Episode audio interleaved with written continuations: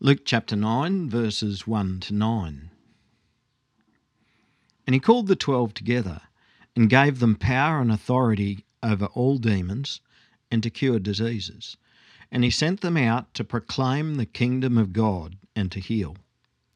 And he said to them, Take nothing for your journey, no staff, nor bag, nor bread, nor money, and do not have two tunics. And whatever house you enter, stay there and from there depart. And wherever they do not receive you, when you leave that town, shake off the dust from your feet as a testimony against them. And they departed and went through the villages, preaching the gospel and healing everywhere. Now, Herod the Tetrarch heard about all that was happening, and he was perplexed, because it was said by some that John had been raised from the dead by some that Elijah had appeared, and by others that one of the prophets of old had risen. Herod said, John I beheaded, but who is this about whom I hear such things? And he sought to see him. So, you, you know the old saying, if you want something done right, you've got to do it yourself. Sometimes there's a fair bit of truth in that statement. Uh, sometimes there's a fair bit of ugly pride in that statement. And sometimes because we're not willing to let somebody else do it and we ourselves get then get so busy that that thing that was so important that we had to do it so it was done properly, it doesn't get done. Or it doesn't get done at the right time. But there's also another factor here. Um, sometimes by us always insisting that we do it ourselves, we're, we're preventing the development of another person uh, for them to learn to do it properly. So, when I used to teach at, at the Ag College, uh, it wasn't a difficult thing to pick up on the lads whose fathers had taken the time to teach them to do stuff. Um, so, there were two other types. Uh, there were those who I, I, suspect that at back at home on the farm they'd been given free rein and they're allowed to do whatever they liked, but weren't taught how to do it properly. And so, oh yeah, yeah, you can go and give that a go, and they'd go and give it a go. And um, by the time they got to us, um, they're the sorts of blokes that were brimming with confidence, but man, they were hard on gear. Like that, they yes, they thought they knew how to do stuff, but they didn't know how to do it right. Then there are others who probably had very capable fathers who could have taught them how to do stuff, but they didn't. Probably because it's quicker to do it myself than to teach them how to do it. And um, so their ch- sons didn't get a chance to learn because they'd probably slow the whole operation down. And so when they arrived at us, I, I was working in the practical side of farming. I was mainly teaching, you know, teaching a fair bit of machinery operation and stuff. And some of the students would be starting from up here because they're they'd been given somebody had taken the time to teach them how to do stuff and how to do it properly. Others would sort of start from about here and they were full of confidence and thought they could do it well, but we sort of had to try and make them unlearn a few things and learn how to be how to do things better. And then some were sort of starting from here uh, because nobody had taken the time to teach them to do practical stuff. My job then was to pick up each person from where they are at and to teach them how to do it properly. And there's different stages to the training. So when somebody would first turn up, first thing we'd have to do is go through the workings of how this equipment works, what it does, what, what's the operation we're trying to do here, and how can we make the equipment do that. And we teach them how to maintain it, so they know how to lubricate it and you know grease this, oil that, check your air pressures here, and show them, okay, these are the bits that you've got to watch for. You know, these bits might get worn and need to be replaced, and, and watch these bits don't get broken, and and then we'd start. And, and I'd get in the driver's seat and I'd start, uh, I'd start them off and I'd show, okay, this is how you operate the equipment, show them how it's supposed to be done. And then I'd get out of the driver's seat, put them into the driver's seat, and with me sitting beside them, I'd talk them through it. This is how you do it. Uh, okay, yep, that's good. That's not quite right.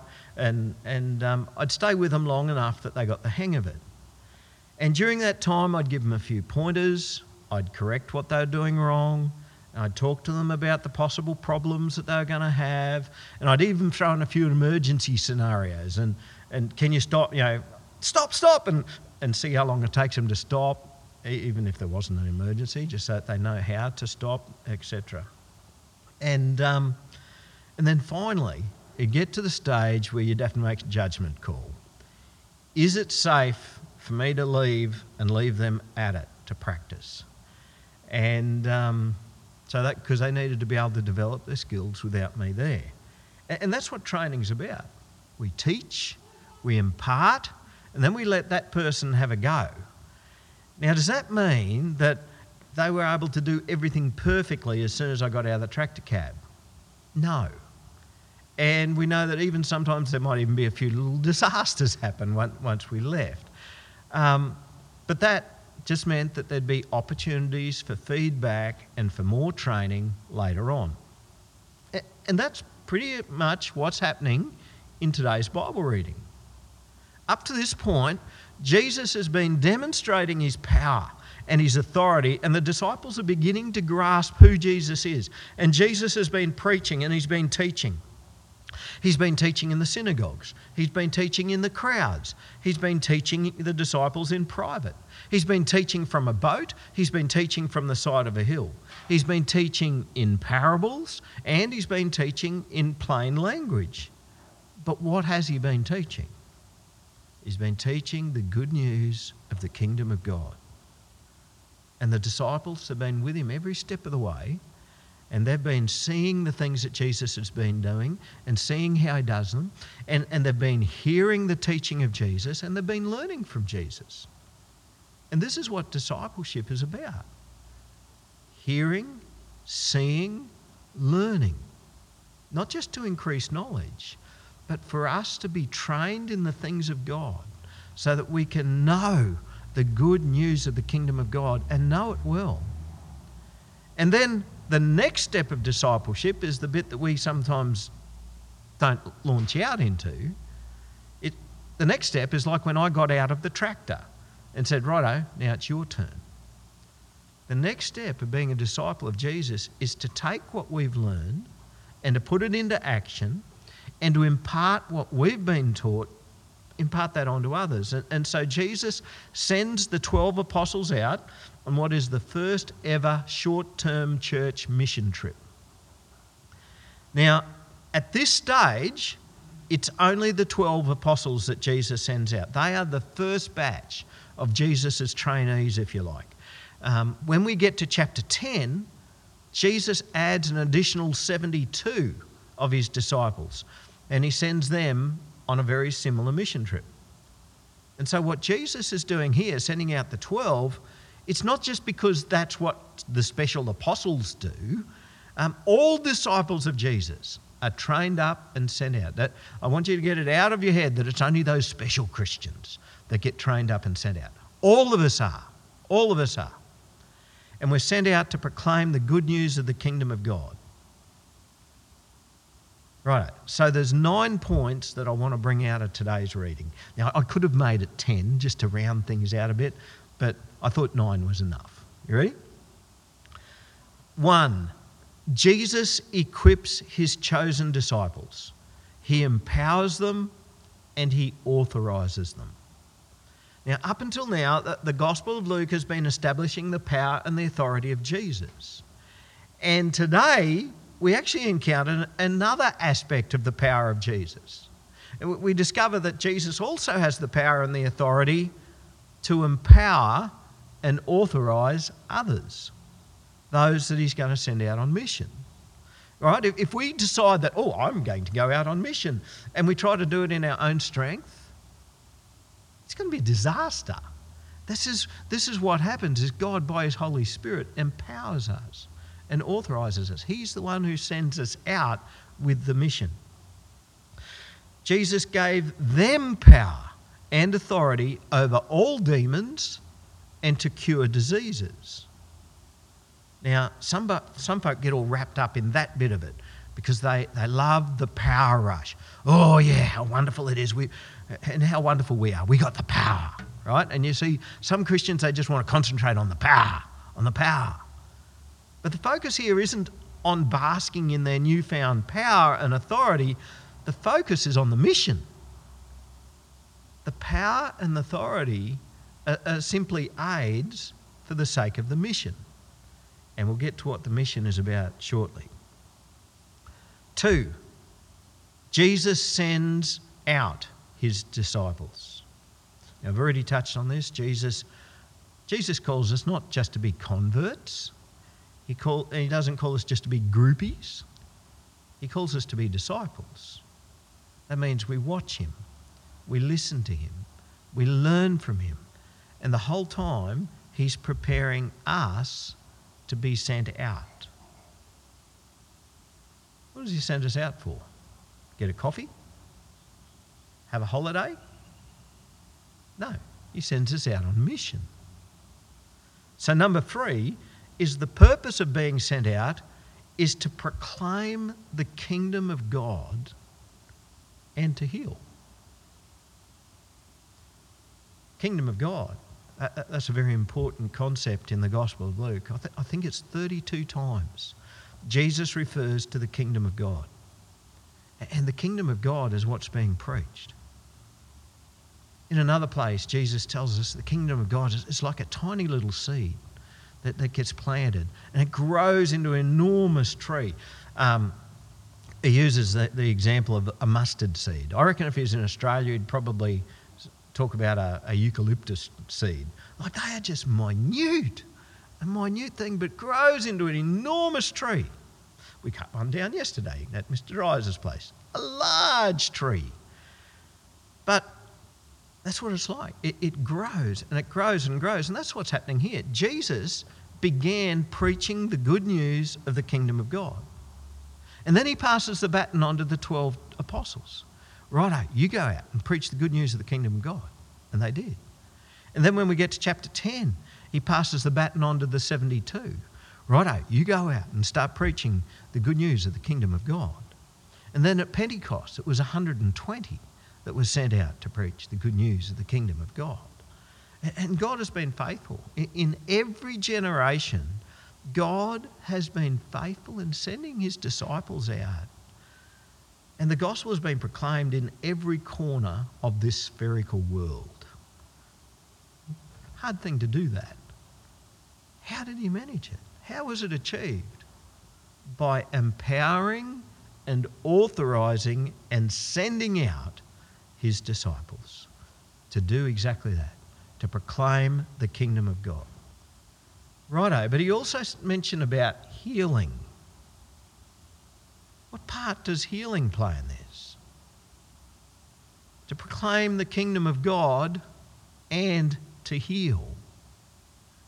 You know, we good evangelical types, types we, we like to focus on the first part and sometimes we neglect the second part.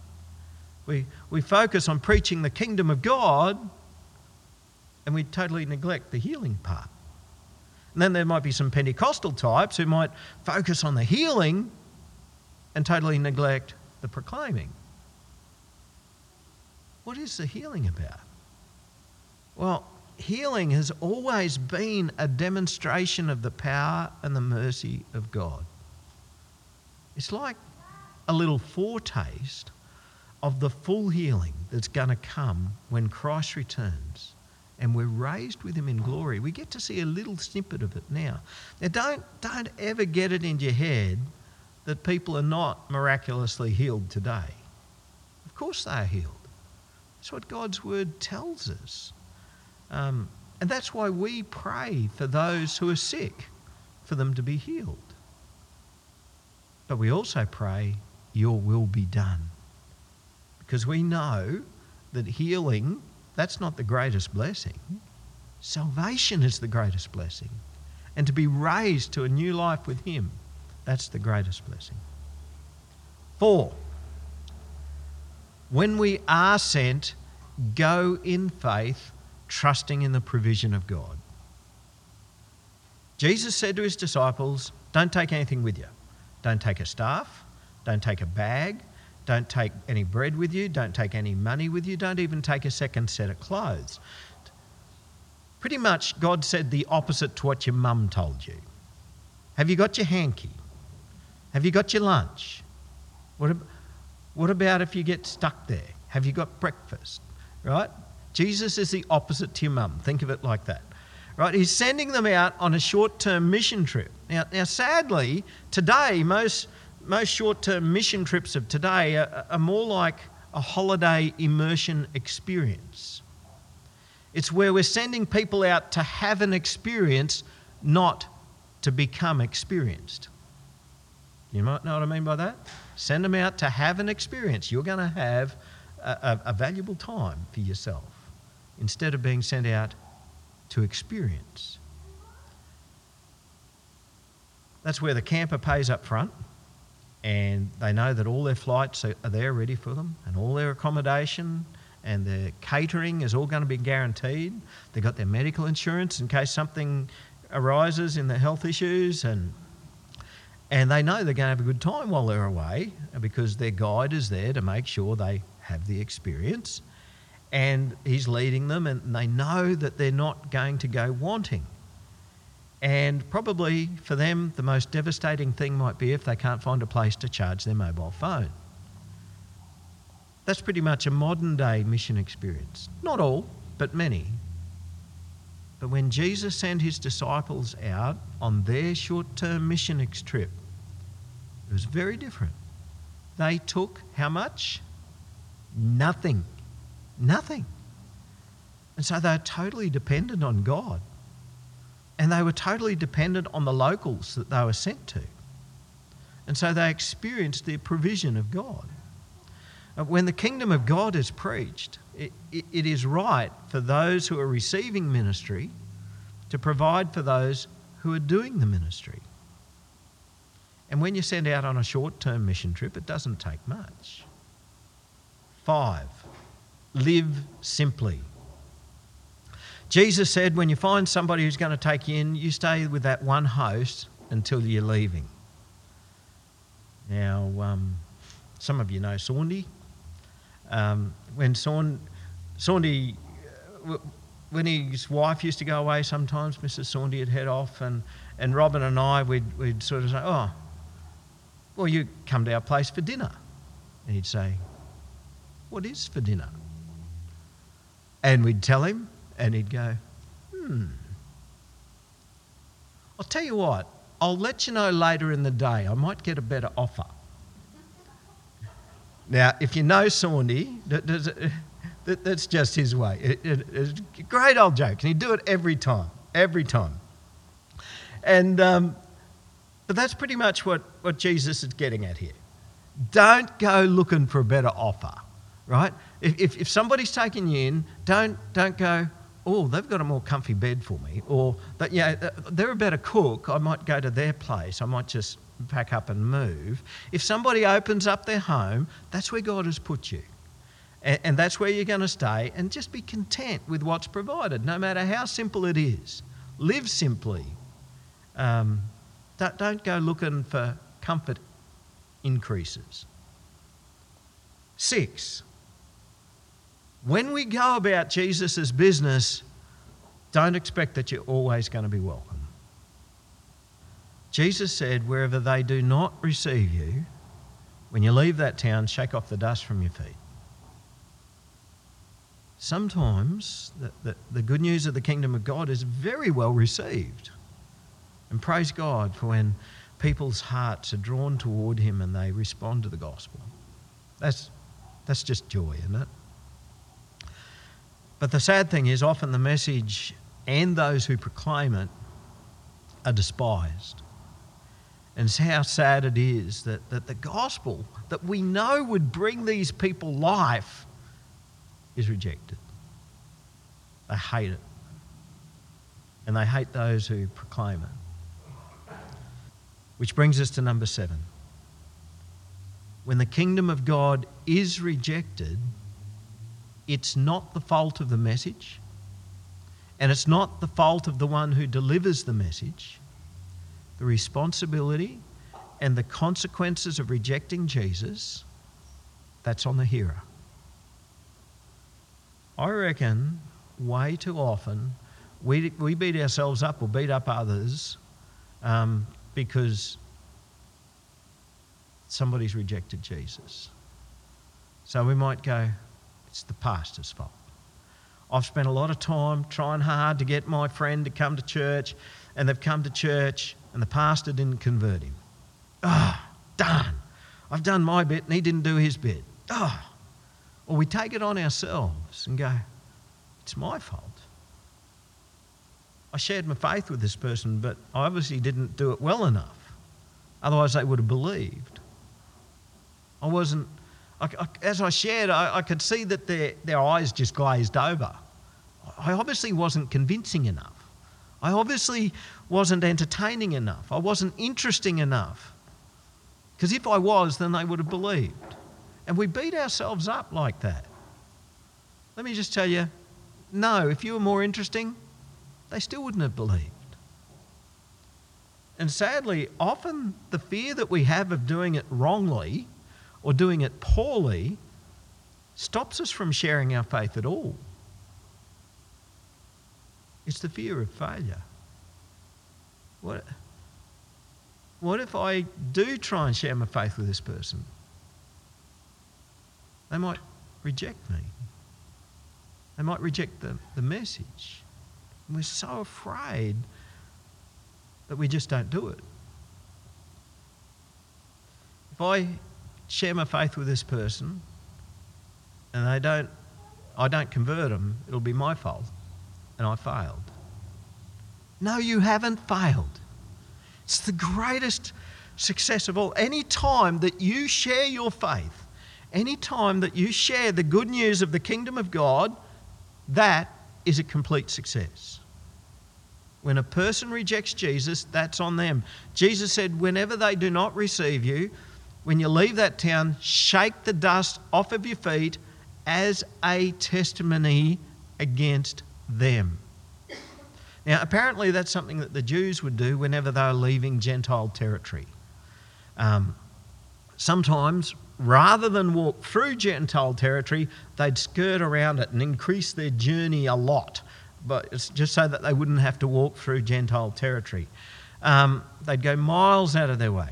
But if they had to pass through Gentile territory, as they left, they'd shake the dust off of their feet because they didn't want to be bringing any of them filthy, stinking Gentile germs into their world of purity. And, and Jesus is saying if that place rejects you, and if that place rejects the gospel, don't let them rub off onto you. Don't you carry that burden of rejection. It's on them. It's on them. In John chapter 15, Jesus said, If the world hates you, you need to know that it hated me before it hated you. He also said, If they persecuted me, they'll persecute you too.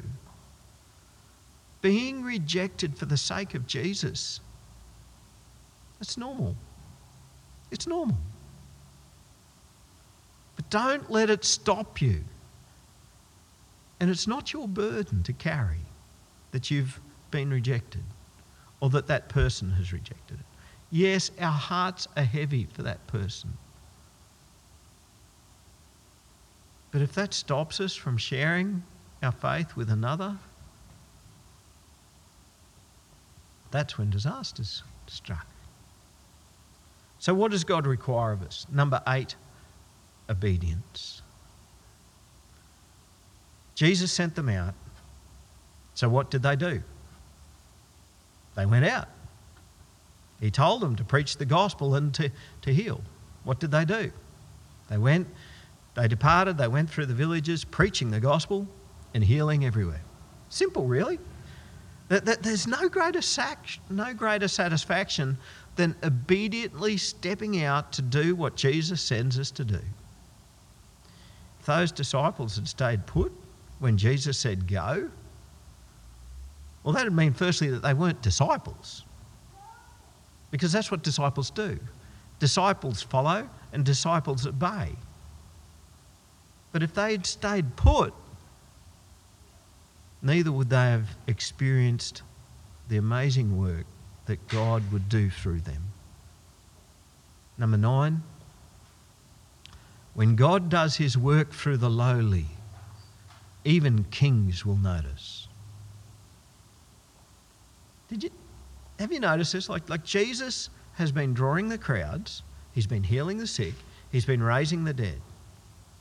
But it's when the disciples of Jesus were given power and authority, it was when the disciples of Jesus went out to proclaim the kingdom of God, that's when King Herod the Tetrarch sat up and took notice. It's one thing for, for one person to be able to do it, but for that person to have the power and authority to send others out in his name and for it to happen, that's another thing altogether. And Herod had killed John the Baptist, and some were saying, oh, that's John the Baptist come back to life again. Uh, some said, no, no, it's Elijah, and others said, oh, it's one of the other prophets of old. But, but what it did is it made Herod decide, I really want to see this Jesus bloke myself. And that's the way it's supposed to be as we obediently step out to be witnesses for Jesus, it's not about us. It's not about our glory. It's not about us becoming famous. It's all about Jesus. When we proclaim the kingdom of God with the authority and with the power of Jesus, if things go well, it's Jesus that people will want to see, not us. And I'm happy with that. You happy with that? And this is what being a disciple of Jesus is about learning from Jesus, learning about the kingdom of God, and in faith, stepping out to teach others about the kingdom of God in order to bring him glory. Glory to Jesus. And in order for them to come to know Jesus. More glory for Jesus. Let's pray. Heavenly Father, we just want to thank you um, and we praise you for your Son, our Lord, Jesus Christ. All glory be to him. And Lord, I just want to pray for every person here today and for every person listening to this recording. Um, Lord, first of all, we, we want to confess to you that there's, there's been times when we haven't taken what you've taught us and demonstrated us and put it into action. There's been times when you've said go. There's been times when you've said teach others. There's been times when you've said pray for these people that they would be healed. There's been times when you've said all of these things and we've just been afraid. But, but, but what if they don't? What if they don't listen? What if they don't respond? And rather than being obedient, we've just kept it quiet. And Lord, I just pray for every person here that, Lord, that we would hear your word, hear your command to go, your command to proclaim the good news of the kingdom of God, your command to pray for the sick, and that we would obey. Lord, help us, I guess, give us faith to be able to trust in you to be able to trust in your provision. And Lord, we pray for that your name would be glorified as people hear your name, hear the message, and turn their hearts towards you. And Lord, please help us that when we are rejected, because you, have told us that there will be times when, when your message will be rejected, Lord, we pray that that would not be a, a burden or or or a um, a tripping stone for us, Lord. That it wouldn't be something that would stop us. But Lord, we've, you've told us that it will happen. And in faith, Lord, help us to just keep on proclaiming the good news to the world who sorely need to know you. In Jesus' name. Amen.